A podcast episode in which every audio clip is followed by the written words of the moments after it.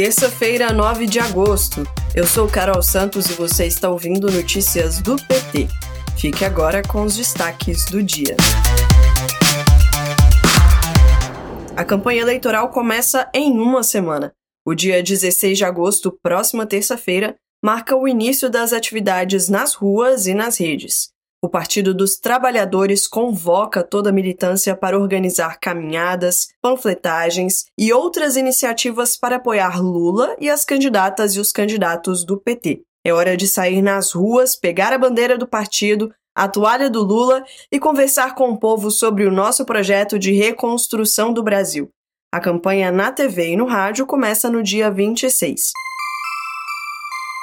Lula esteve na Fiesp, a Federação da Indústria do Estado de São Paulo, nesta terça.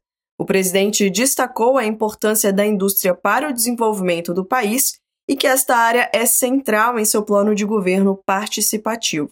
O encontro reuniu diretores, conselheiros, associados e sindicatos ligados à entidade ao Centro das Indústrias do Estado de São Paulo. O Auxílio Brasil começa a ser pago hoje com a inflação descontrolada e o desemprego nas alturas, a medida adotada por Bolsonaro há dois meses das eleições é insuficiente para solucionar os problemas do povo. Quase 80% das famílias brasileiras estão endividadas e mais da metade da população não tem o que comer em quantidade e qualidade. O deputado federal pelo PT de São Paulo e autor do projeto Vale Gás, Carlos Zaratini, afirmou que Bolsonaro sempre foi inimigo do povo e que não tem proposta para o Brasil.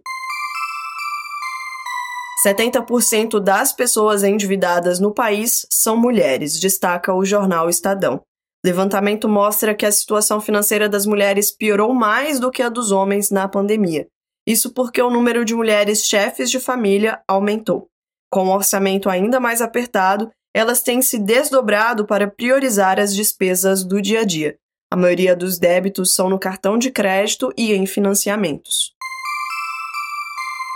Bolsonaro mentiu por cinco horas no Flow Podcast. A agência de checagem aos fatos desmentiu uma série de mentiras que vão desde o período da ditadura até a eleição de 2018. Uma delas é que ele afirmou que se elegeu presidente sem usar o fundo eleitoral, o que é falso. A presidenta nacional do PT, Gleice Hoffmann, se manifestou em suas redes sociais e disse: TSE precisa agir com rigor contra fake news. Espalhar mentiras deve levar à cassação da candidatura. Hoje é o Dia Mundial dos Povos Indígenas. Os povos originários brasileiros têm sido fortemente afetados pelo atual governo com seu pacote de destruição.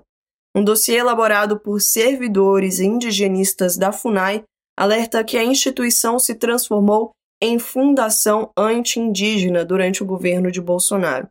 Ele, de fato, cumpriu a promessa eleitoral quando disse que, se fosse eleito, iria dar uma foiçada na FUNAI.